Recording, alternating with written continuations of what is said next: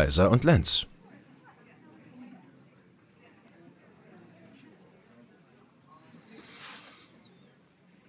Oh Gott, die Regierung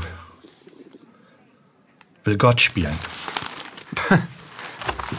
Das ist genau der Grund für die Misere, die wir haben. Menschen wollen Gott spielen. Ja, und zur Realisierung des eigenen Potenzials ist der Gedanke ja nicht verkehrt, dass wir zu vielem in der Lage sind. Ja, Sie sehen ja, wo das hinführt. Fragt sich dann nur, wer das macht, ja. Ja, Sie sehen, wo das hinführt. Die Regierung will Gott spielen, sagen Sie. Wahrscheinlich hier auf die Impfung bezogen, auf irgendwelche Gesellschaftsklempnerei bezogen. Auf einmal denken die Menschen, sie könnten andere Menschen eben beherrschen, ganze Gesellschaften organisieren, strukturieren. Das nenne ich Gott spielen. Und warum? Weil uns Gott fehlt.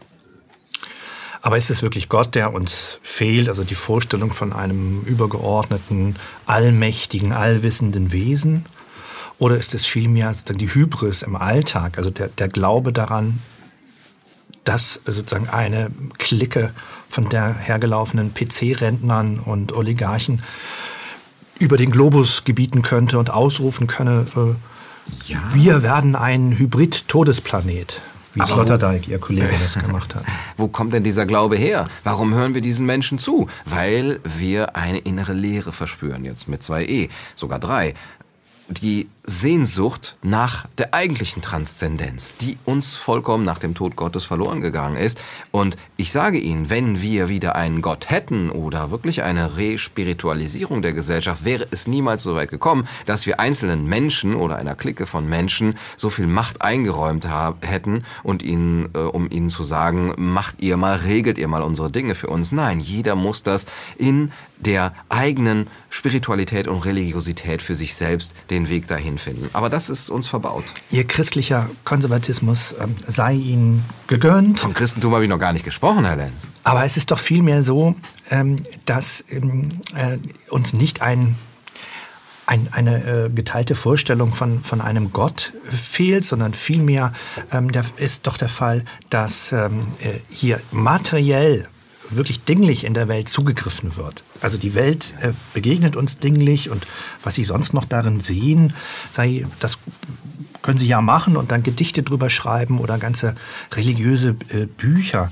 Trotzdem ist doch die Welt so, wie wir sie vorfinden, da und durch uns gestaltbar. Und das wird uns gerade aus den Händen genommen, bis hin dazu, dass Menschen auf ihren Körper zugreifen wollen und shoot it right into their arms. Weil er keine eigene Würde mehr besitzt. Der Körper oder der Leib des Menschen hat keine Würde mehr.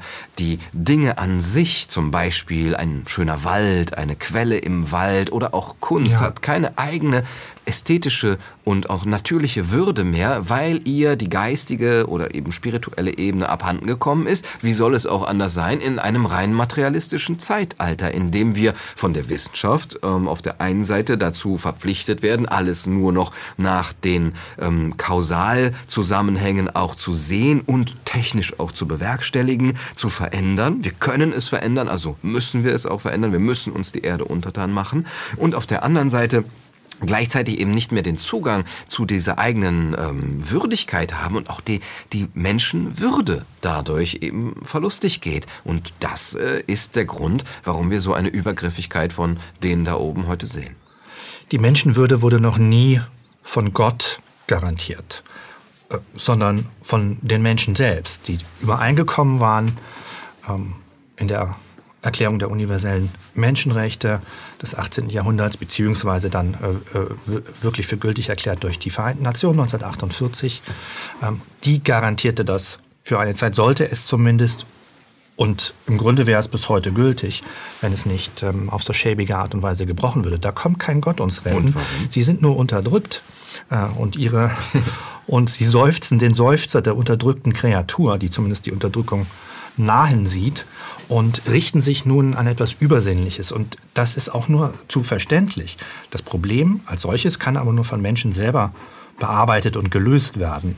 Und zwar von Menschen, die sich wieder an das Eigentliche erinnern, nämlich nach einem an einen Blick nach innen und in diesem Blick nach innen dann auch eine andere Welt finden als die rein materielle Welt. Was ich tue, ist den Finger in die Wunde legen und nach den wirklichen Ursachen der Krise zu fragen. Nämlich nicht einfach, ach ja, da wollen ein paar Pharmaunternehmen ein paar ihrer Impfdosen verkaufen, sondern es ist unser atheistisches, säkulares, materialistisches Zeitalter, das eben uns auch selber gar keinen eigenen Begriff mehr gibt davon, was uns möglich ist als Menschen und auch, ganz wichtig, wo die Grenzen sind, wo wir Grenzen setzen können der Technik, Grenzen der Wissenschaft, Grenzen der Übergriffigkeit eines autoritären Staates. Wenn wir diesen Begriff von Menschenwürde hätten, dann wäre es alles nicht so weit gekommen. Aber warum haben wir ihn nicht? Ja, Sie haben gesagt, das wurde ja alles in der Allgemeinen Erklärung der Menschenrechte schon dargelegt. Aber warum ist das alles nur Schal? Es sind alles nur noch Worte, es ist nicht mehr mit Leben gefüllt, weil uns und nicht nur Gott und die Religion fehlt, sondern auch die Rituale innerhalb unseres Alltags, in denen wir das täglich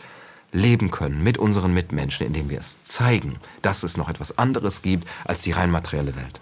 Herr Kaiser, Herr Lenz, schönen Tag erstmal. Hallo. Ja, eine wirklich grundsätzliche Frage, die ich erstmal hätte. Gibt es Gott überhaupt? Was ist Gott für Sie? Er stellt die Gretchenfrage, der Herr Lehrer. Gottesbeweise wären jetzt Ihre Aufgabe. Gut, ich möchte mich nicht zu weit auf dieses Glatteis wagen. Letztendlich ist es ja doch eine Frage des Glaubens. Ob wir einen Gottesbeweis aus der reinen Ratio herbeiziehen wollen oder ob wir sie bloß als regulative Idee, die Gottesidee, herbeiziehen wollen, weil sonst Moral zum Beispiel und Menschenwürde nicht möglich wären. Also eine Idee, die unser Zusammenleben regelt. Das mag den Einzelnen dahingestellt sein. Ich finde es wichtig, für sich selber den Schritt in den Glauben abseits der Ratio zu wagen, weil man gelernt hat, ich kann diese Dinge nicht mit der Ratio erklären. Es gibt etwas darüber hinaus. Und das kann ich auch kaum formulieren, aber ich kann es in einzelnen Akten auch durchaus spürbar machen. Das sind vielleicht auch Akte von liebender Güte zum Beispiel. Das sind auch Akte der Ritualisierung, indem ich mein Leben so gestalte, dass ich es zur höheren Ehre Gottes gestalte. Und im eigenen Vollzug des Glaubens erweist sich für mich als wirklich, ob Gott tatsächlich existiert. Da sprechen Sie nun eher vom Heiligen Geist. Und dem würde ich mich auch anschließen, in gewisser Weise, wenn man von dem Geist einer gelungenen Demonstration oder ganzen Demokratiebewegung sprechen würde. Aber ist es nicht so, dass in gewisser Weise die Vorstellung von Gott selbst das Problem ist? Denn es wird uns doch gegenwärtig ein neuer Gott präsentiert. Ein zutiefst blasphemischer, verabscheuungswürdiger, boshafter Gott, aber dann doch etwas, das uns quasi transzendieren soll. Genannt die Wissenschaft. Science. Man hat ja gegenwärtig den Eindruck, wirklich, man hätte es mit einem Weltputsch von Scientology zu tun. Science wird uns präsentiert als das Göttliche, das uns nun den Weg weist. Und zwar absolut. Allwissend, technokratisch, aber sozusagen transzendiert, eingreifend, direkt auf unsere Körperlichkeit und in diesen hinein. Das ist ja gewalttätiger, als jeder alttestamentarische Gott es jemals sein könnte. Und ist nicht überhaupt diese Vorstellung davon, dass das Übergeordnete in uns hineinregieren sollte, uns ordnet, das Problem. Wird denn der Mensch jemals ohne diese Idee auskommen können? Ist er nicht darauf angewiesen, etwas über sich zu haben, an das er sich hängen kann, wo er eine Orientierung hat, wo auch Werte, die über ihm stehen? Denn das Problem ist ja, dass, wenn wir sagen, Menschenwürde ist rein menschengemacht, dann ist sie auch beliebig, dann ist sie schal, dann ist sie etwas, was jeder Mensch auch wieder direkt verändern kann. Nein, es muss etwas sein, das im Absoluten gründet. Und der Mensch hat diese Sehnsucht in sich. Er ist ein Homo religiosus, kann man sagen. Und die Frage ist nicht, kann es mit Gott oder ohne Gott gehen, denn es kann nur mit Gott gehen für den Menschen. Die Frage ist, welcher Gott? Und man kann nur einem Götzen dienen. Dass es, wenn es die Wissenschaft ist, zu großen Verwerfungen führen kann, dass man sie nämlich als Legitimation für Herrschaft ansieht, ist ein großes Problem. Und natürlich wurde Gott in den früheren Zeiten von den Staaten und auch von den Religionen, von den Institutionen der Kirche immer wieder als Herrschaftslegitimation angewandt. Das ist die große Gefahr. Deswegen muss die neue Religiosität, die ich für nötig halte, eine innerliche, ein Weg nach innen sein. Und dann entgehen wir auch der Gefahr, dass wir uns von weltlichen Herrschern abhängig machen. Verstehe ich das richtig? Jeder Mensch für sich ist irgendwie auch ein kleiner Gott? Also wird uns nicht mit der Geburt auch oftmals die Macht, die wir eigentlich haben, genommen, schöpferisch tätig zu sein? Na, mit der Geburt wird es uns gegeben. Nach einigen Jahren, in denen wir abhängig und hilflos sind. Aber dann schließlich doch. Und da wäre ich durchaus, also bei Ihrem ja dann doch einigermaßen weiten Begriff des Göttlichen, dass das dann in jedem Menschen gleichermaßen wirksam werden kann, sich zu betätigen. Aber dazu würde eben auch ein ethisches Maß gehören, das keinesfalls darin sich ausgehen kann, so etwas die Wissenschaft, hinter der nach Willen der Konzernmedien und des gegenwärtigen Staates ja am Ende doch nur der Mammon, das Geld steht, sich darüber zu erheben und selber tätig zu werden. Das wäre sozusagen das, ein geteilter Begriff vom göttlichen Spiritualität. Ja gut, man könnte auch sagen Religio, also sozusagen das Zurückbinden, das Anbinden an die Literatur, das kann ja auch die Bibel sein, ein Bilderbuch, mit dem man also alles Mögliche begründen kann, sozusagen das aber hilfreich sein kann in vielerlei Situationen, dass es ein ethisches Maß gibt in den 10 Geboten, in der Bergpredigt und so weiter. Das sind ja sozusagen also Fundamente der europäischen Kultur insgesamt. Also die Schriftreligionen haben da generell was zu bieten, selbstverständlich, wie viele andere Literatur auch. Und wenn wir das dann Gott nennen wollen, der Geist der Literatur, der Rückbezug an Jahrhunderte und Jahrtausende menschlichen Schaffens. Aber dann brauchen sie auch gar keinen Gott mehr, ja, und gar nicht diese einseitige monotheistische Abhängigkeit zu einem strafenden oder gütigen Gott, der das genauso will, dass sie an ihrem Platz stillhalten und tun, was die Autoritäten gerade in ihrer Zeit für richtig halten. Und dann müssen sie nicht mehr selber denken, das hat ja Gott für sie schon gemacht. Das kann nicht richtig sein.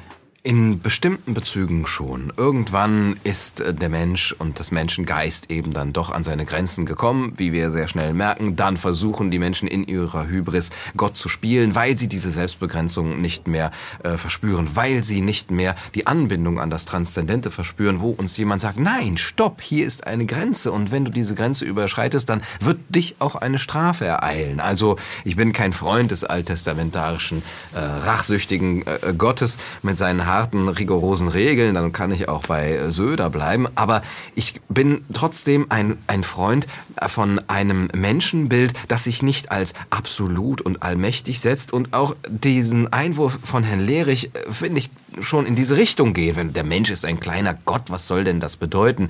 Also das kann ich gerne erklären. Ja. Ich glaube einfach, dass wir mit sehr viel mehr Talenten, Macht und schöpferischer Kraft eben zur Welt kommen. Das wird uns aber eben über die Autoritäten, über Kindergärten, über Schulen abtrainiert und wir deswegen unsere Kraft und unsere Schöpferkraft, die jeder von uns hat, überhaupt gar nicht entfalten können.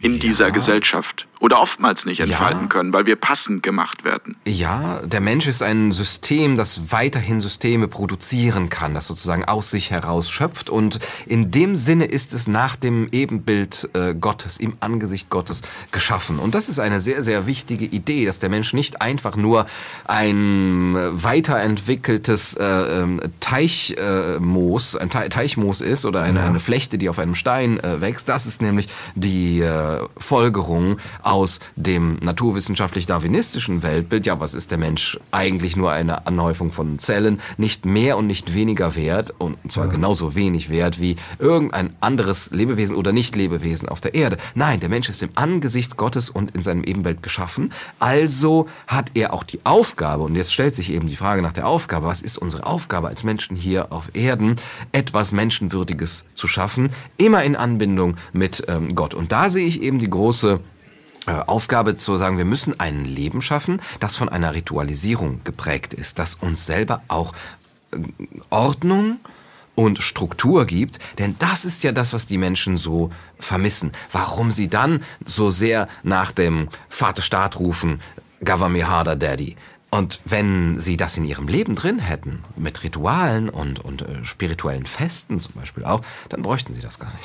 Ja, aber diese könnten ja durchaus weltlicher Natur sein und sozusagen nicht innerhalb dieses Rituals wieder die Verantwortung irgendwo ins Weltall abschieben, sondern das kann ja sozusagen diesen demokratischen Charakter durchaus auch haben, also während der Französischen Revolution und danach wurden also großartige Feste auch gefeiert und die waren ganz, ganz und gar weltlicher Art und Weise. Sie haben ja gesehen, wohin das geführt hat.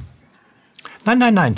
Ich spreche jetzt nicht von den Auswüchsen in die eine oder die andere Richtung, aber es ist durchaus möglich, diesen Ritualcharakter auch manifest zu machen, indem man, Sie nennen es Gott, aber sozusagen der Anlass kann auch ein anderer sein, so zusammenzukommen. Und wie gesagt, eine gute Demonstration kann durchaus auch etwas Spirituelles haben. Kurz, das weiß jeder, der da ist.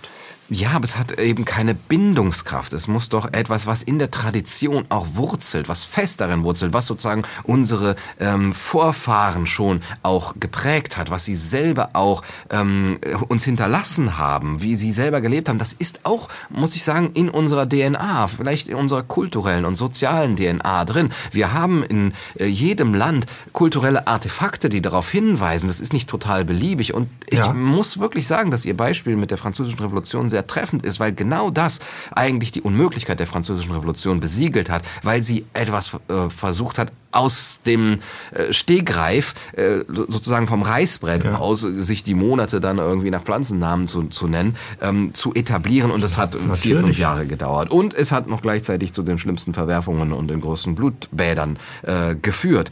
Edmund Burke hat das schon genau gesehen in seinen Betrachtungen über die Französische Revolution, dass der Mensch auf diese Bindung angewiesen ist. Und jetzt kann man ihn fragen, welche Bindung willst du? Die von einem starken Staat oder die von einem Gott, der in der Tradition schon irgendwie verankert ist, weil deine Vorfahren auch sich mit ihm auseinandergesetzt haben. Ich sehe nur diese Alternativen.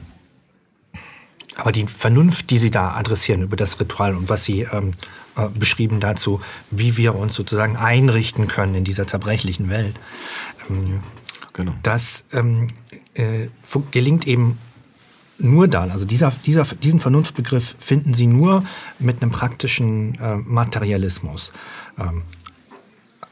Denn das Ritual findet ja in der Welt statt.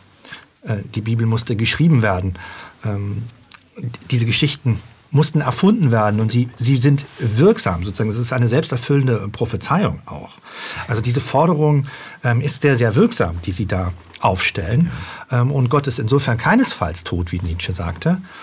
Aber sozusagen die Vorstellung davon, dass diese Entität es schon richten würde und dass ich mich zu fügen habe in mein Schicksal, ohne tätig eingreifen zu werden auf die Umwelt und auf das Soziale, die ist tatsächlich übrigens schon vor dem 19. Jahrhundert gestorben und vor der Erfindung aktueller Schriftreligionen.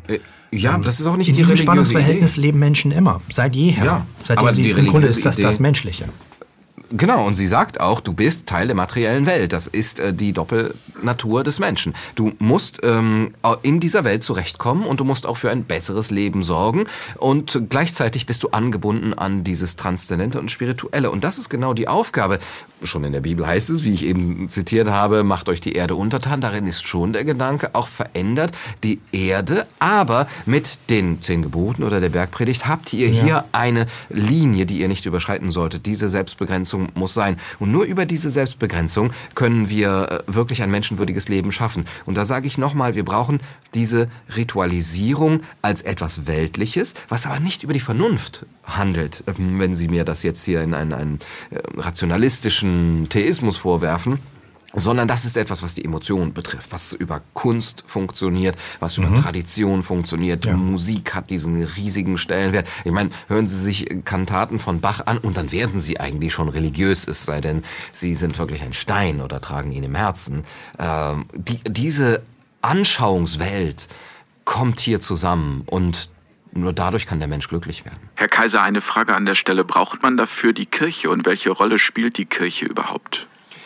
Ich denke schon. Herr Lehrich, eine sehr gute Frage. Heute mal. Meine Frage. Die Kirche ist ja nicht von Natur aus schlecht.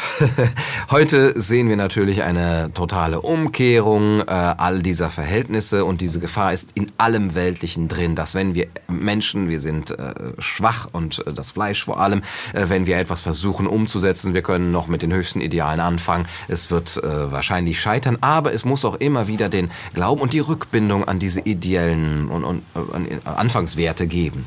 Und wenn wir sehen, wie die Kirche gestartet ist, wenn wir das Urchristentum nehmen wollen, dann war es eine durchaus, man kann sagen, anarchistische Idee, Jesus als Anarchist, wie Jacques Ellul ihn zum Beispiel schon mal beschrieben hat, und dass das Urchristentum als eine Art Urkommunismus auch durchaus eine Art Strahlkraft hatte, wohin sie auch in die Welt ausgehen konnte. Das dann alles natürlich auf schrecklichste Weise missbraucht wurde, das davor verschließen wir nicht die Augen. Aber ich glaube, wir brauchen eine Institution, die auch für, sagen wir mal, den gemeinen Menschen Deutungskraft bereithält. Sie haben das ja eben so despektierlich ein bisschen gesagt, ja, dann muss ich nicht mehr denken und gebe das alles ab. Gehen wir wirklich mal davon aus, der Mensch möchte auch nicht die ganze Zeit denken und für sich entscheiden. Der Mensch möchte auch nicht die ganze Zeit Freiheit. Der Mensch braucht auch Bindung, Tradition, und er braucht auch eine gewisse Sicherheit. Er braucht auch, und ich sage das mit aller Vorsicht, Autoritäten. Und wenn es geistige Autoritäten sind, die sich durch eine geistige Schulung, geistige Disziplin auch in dieser Institution auch hervorgetan haben, dann ist das, glaube ich, für die Masse der Menschen die beste Leitung, die beste Führungskraft, die sie haben können. Ja, und wenn nicht, dann kommt die Inquisition und sagt, wie es zu sein hat.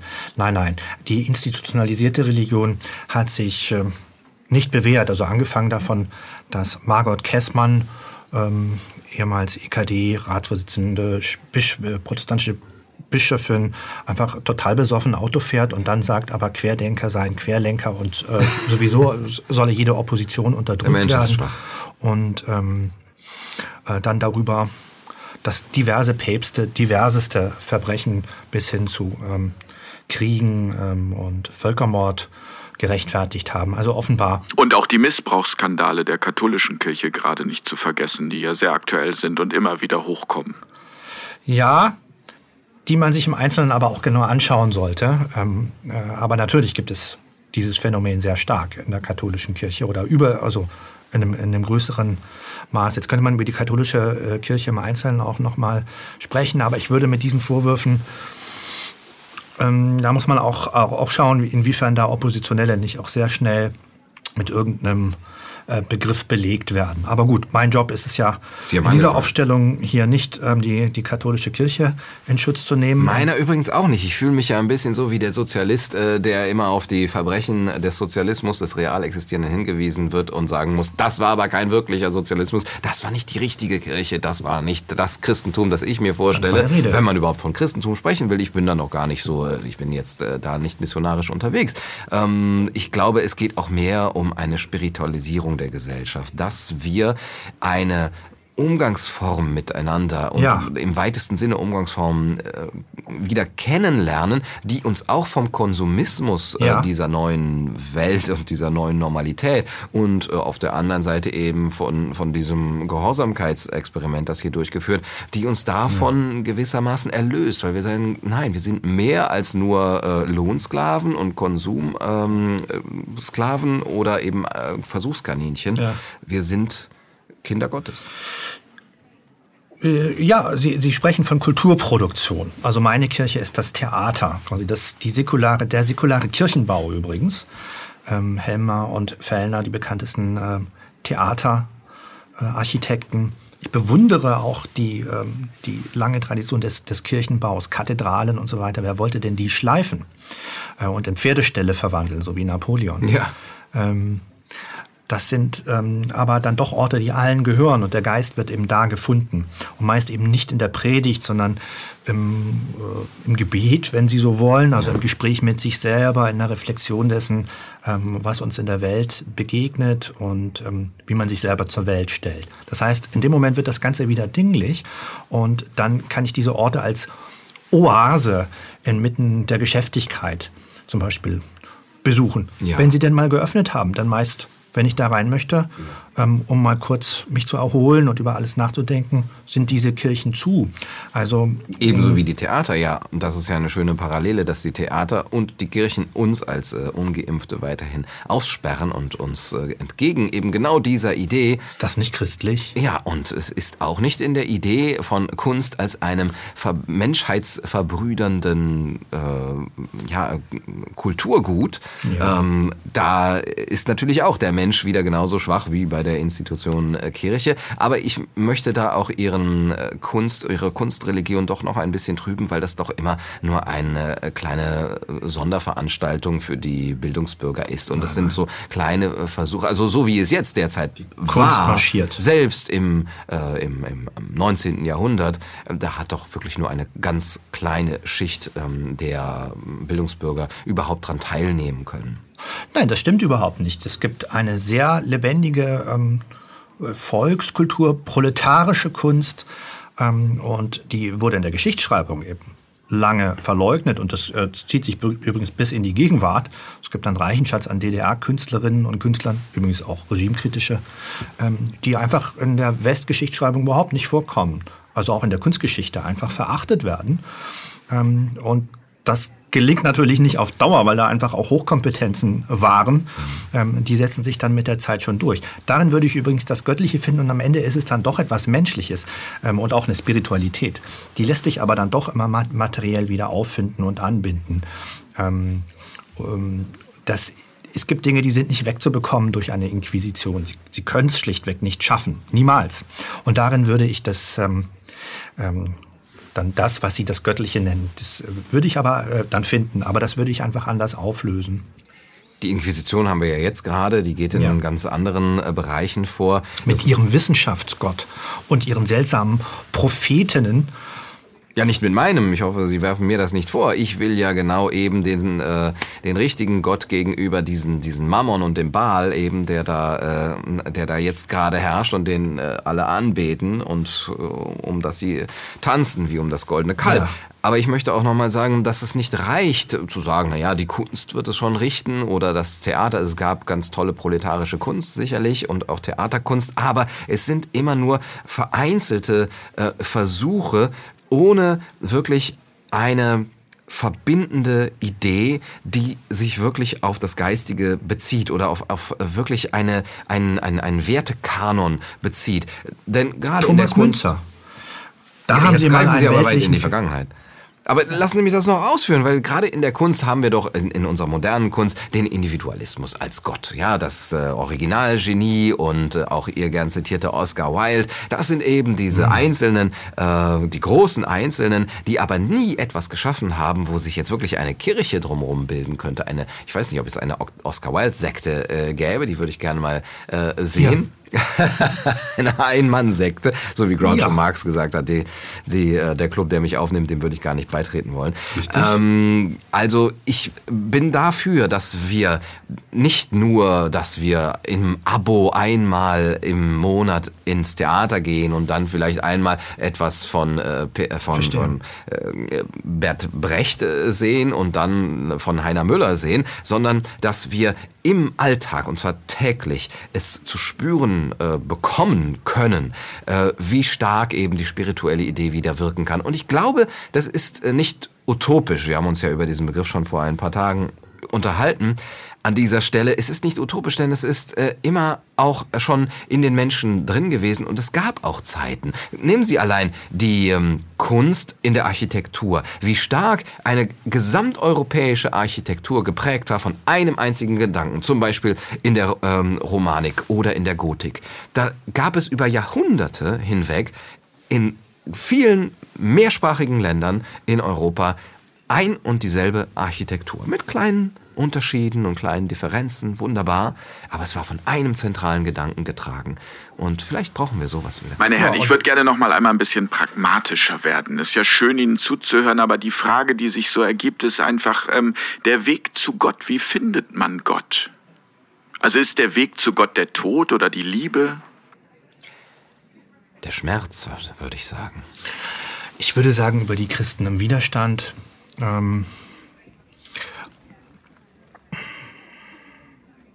Es ist der Schmerz, Herr Lenz, es muss der Schmerz sein.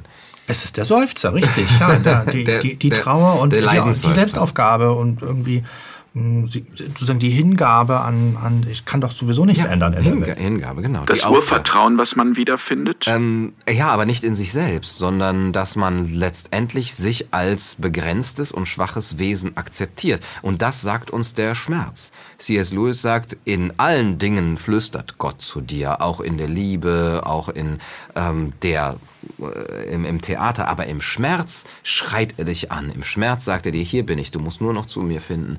Und wenn wir den Schmerz als etwas nehmen, als unseren Lehrmeister, der uns zu etwas führen kann, nämlich zum Eingeständnis dessen, dass wir nicht Herr der Dinge sind, denn der Schmerz kommt, ob wir das wollen oder nicht, wenn wir dieses Eingeständnis wirklich leisten können, dann können wir uns selber etwas kleiner machen, als wir selber sind. Aber der Schmerz, wenn er kommt, da gibt es ja auch zwei Möglichkeiten, mit dem Schmerz umzugehen, ihn anzunehmen oder dagegen anzukämpfen. Werden wir vielleicht einfach nur falsch erzogen, indem wir immer versuchen, dagegen anzukämpfen und dadurch mehr Schmerz erzeugen?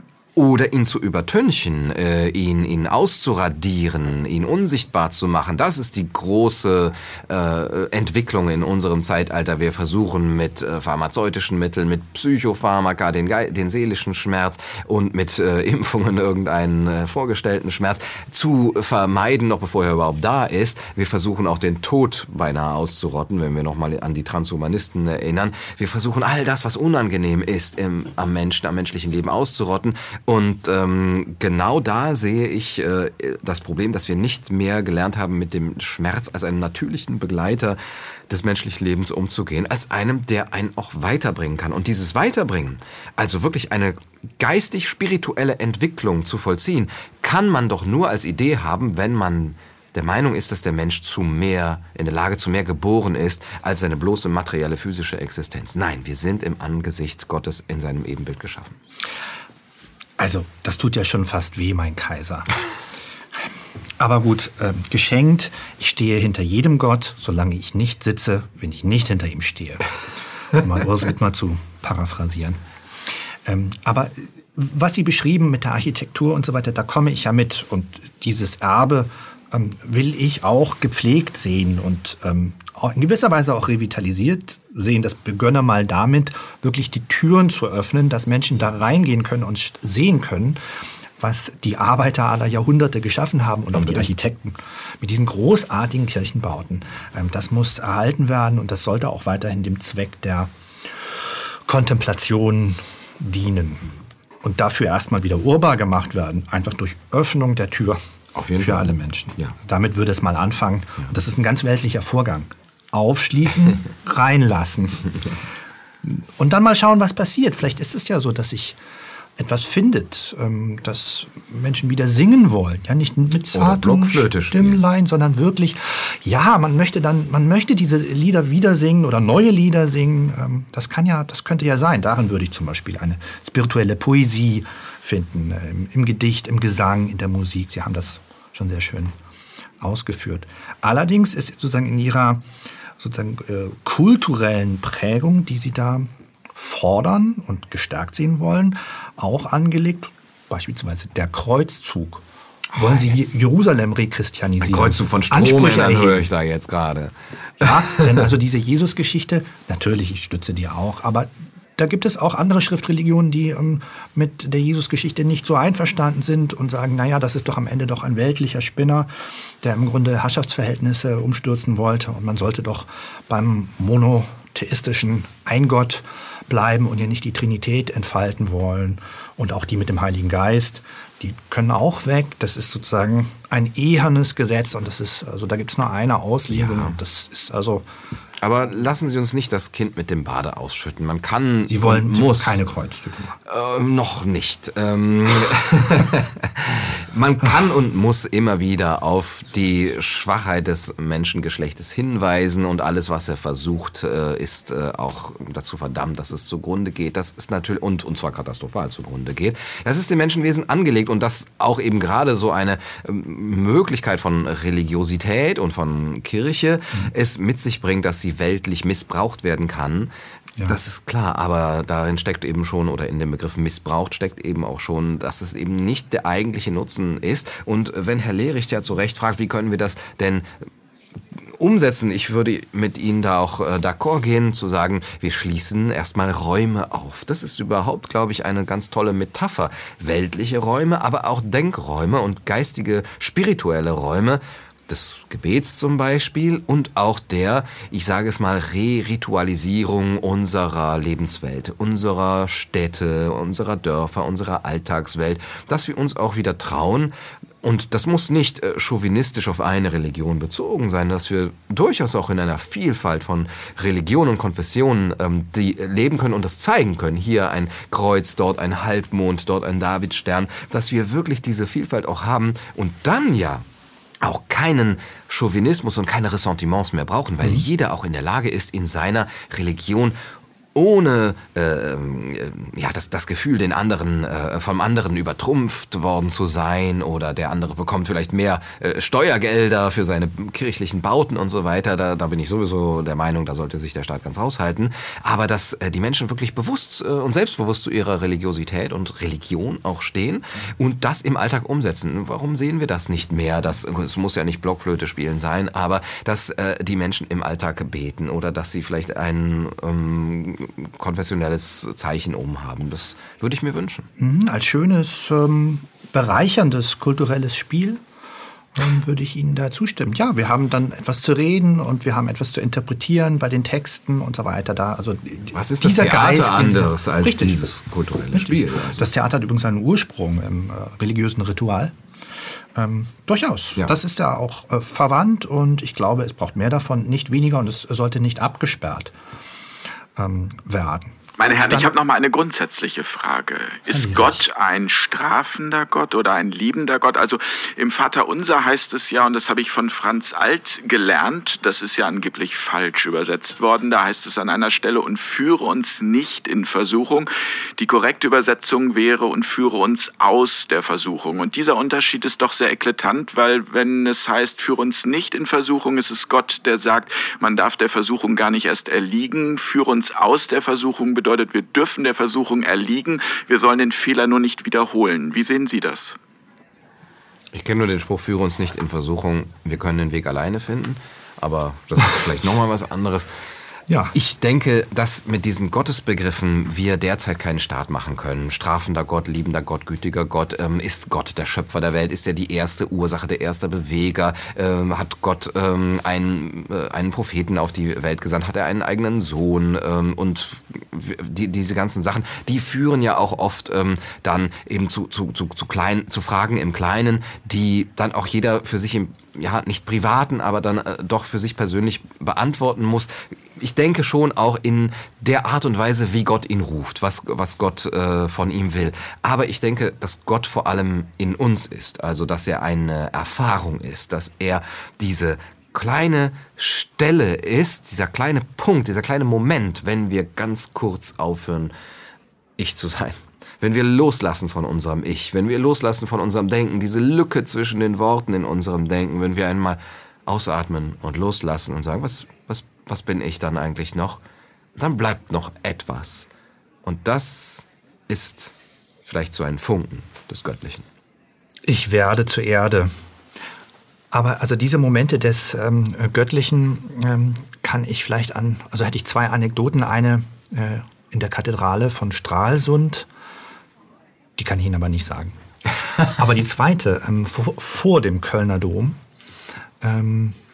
unter Corona, und ich stand dort mit meinem christlichen Vornamen, begehrte Einlass in unser Gotteshaus. Und tatsächlich so ein, ich habe jetzt nicht Kinderschänder gesagt, aber so ein Mensch wollte mir diesen Einlass verwehren. Und ich hatte natürlich den unmittelbaren Impuls, es ist unser Haus. Sie sprachen gerade an, wir bezahlen sogar auch noch dafür, aber das würde ich jetzt bei Kirchen nicht unbedingt in Anschlag bringen. Es gibt eine andere Berechtigung. Und da würde ich auch zu Ihnen kommen wieder, quasi eine geistige Nation zu bilden in gewisser Weise. Es gibt ein paar Fundamente, auf die wir uns berufen und die in gewisser Weise auch nicht zu negieren sind. Also in den 10 Geboten, Bergpredigt, findet sich so etwas auf. Das heißt aber nicht, dass es monolithisch gesetzt ist.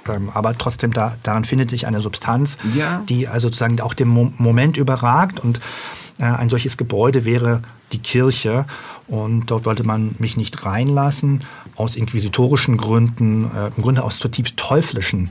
Also das heißt, ich hatte wirklich den Eindruck, dass das Diabolische tritt mir hier gegenüber und wollte direkt sanktionieren. Aber tatsächlich hatte ich so einen Moment vor diesem Dom, in dem ich dachte, nein, das mache ich jetzt nicht. Ich sage dem das einfach, was ich davon halte.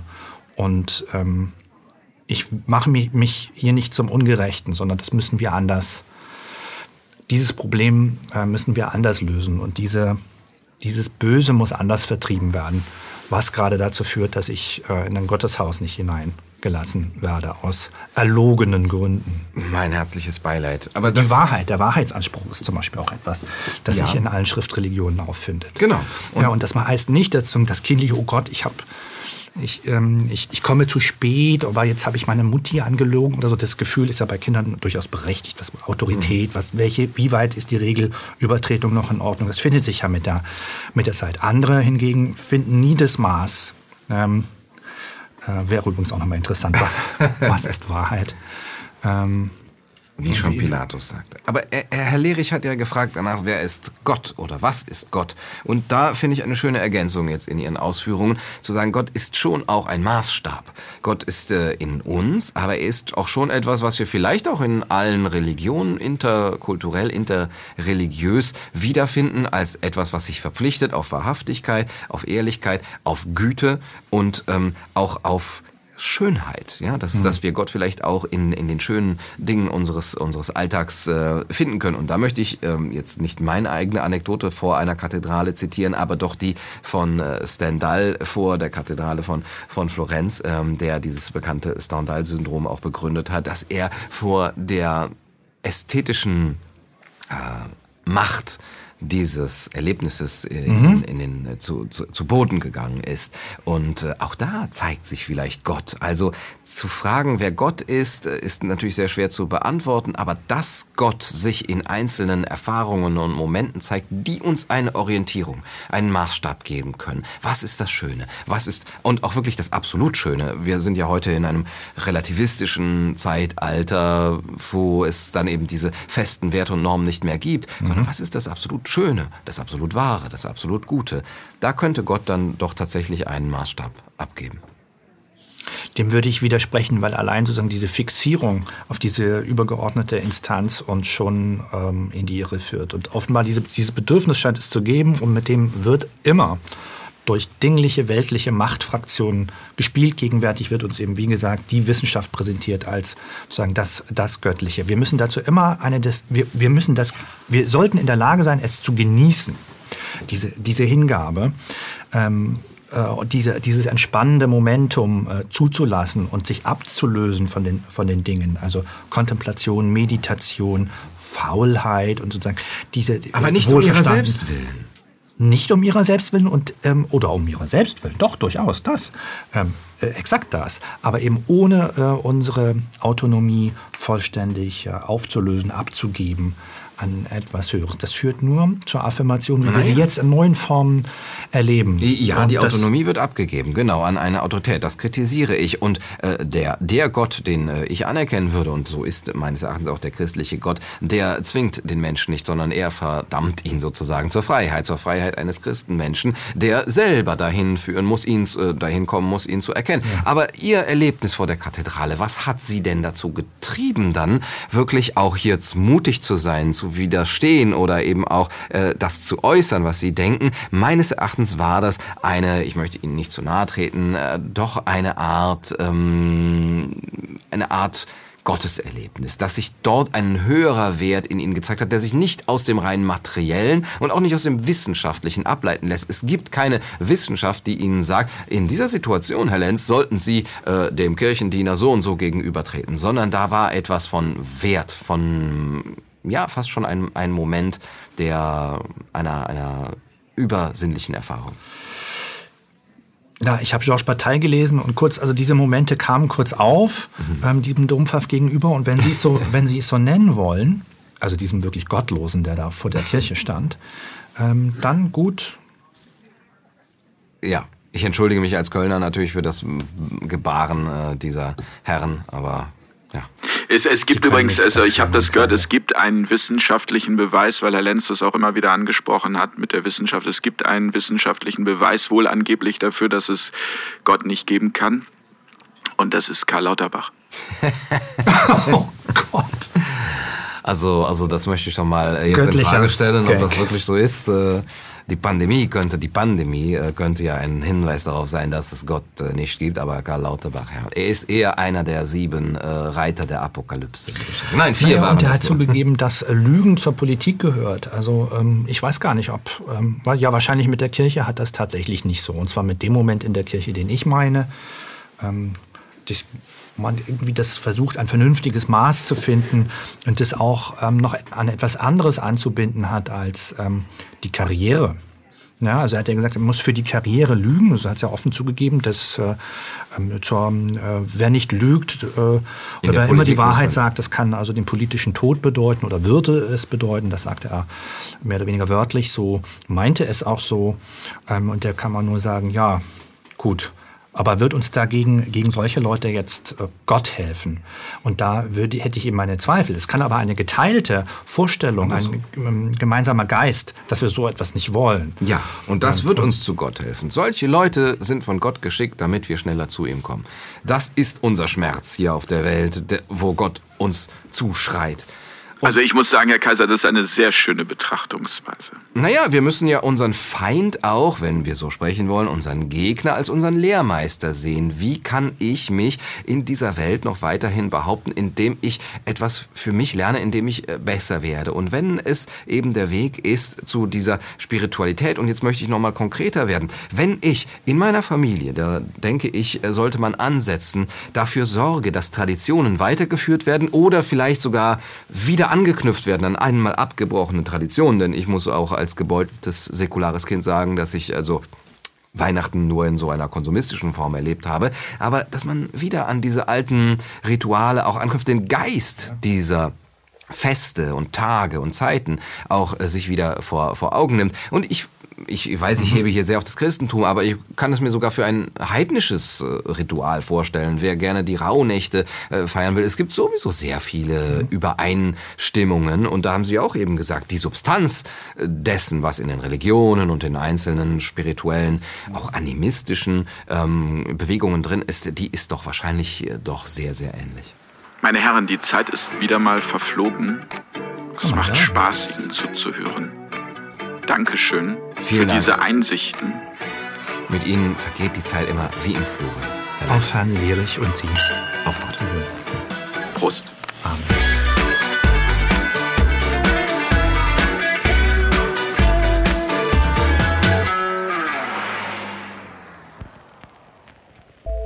Danke, dass Sie Apolut eingeschaltet haben. Wir sind ein unabhängiges Presseportal. Uns geht es um Meinungsvielfalt, Toleranz und einen möglichst breiten Debattenraum, denn nur so funktioniert Demokratie. Unsere Arbeit ist technisch aufwendig und kostet Geld. Da Sie immer wieder hier sind, unterstützen Sie Apolut am effektivsten mit einem Dauerauftrag. Mehr Infos auf apolut.net/unterstützen. Apolut ist keine Einbahnstraße.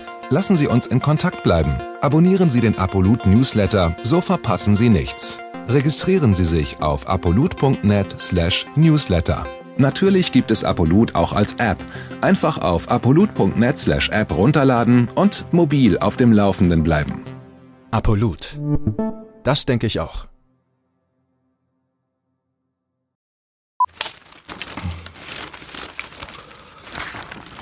Oh Gott. Oh Gott?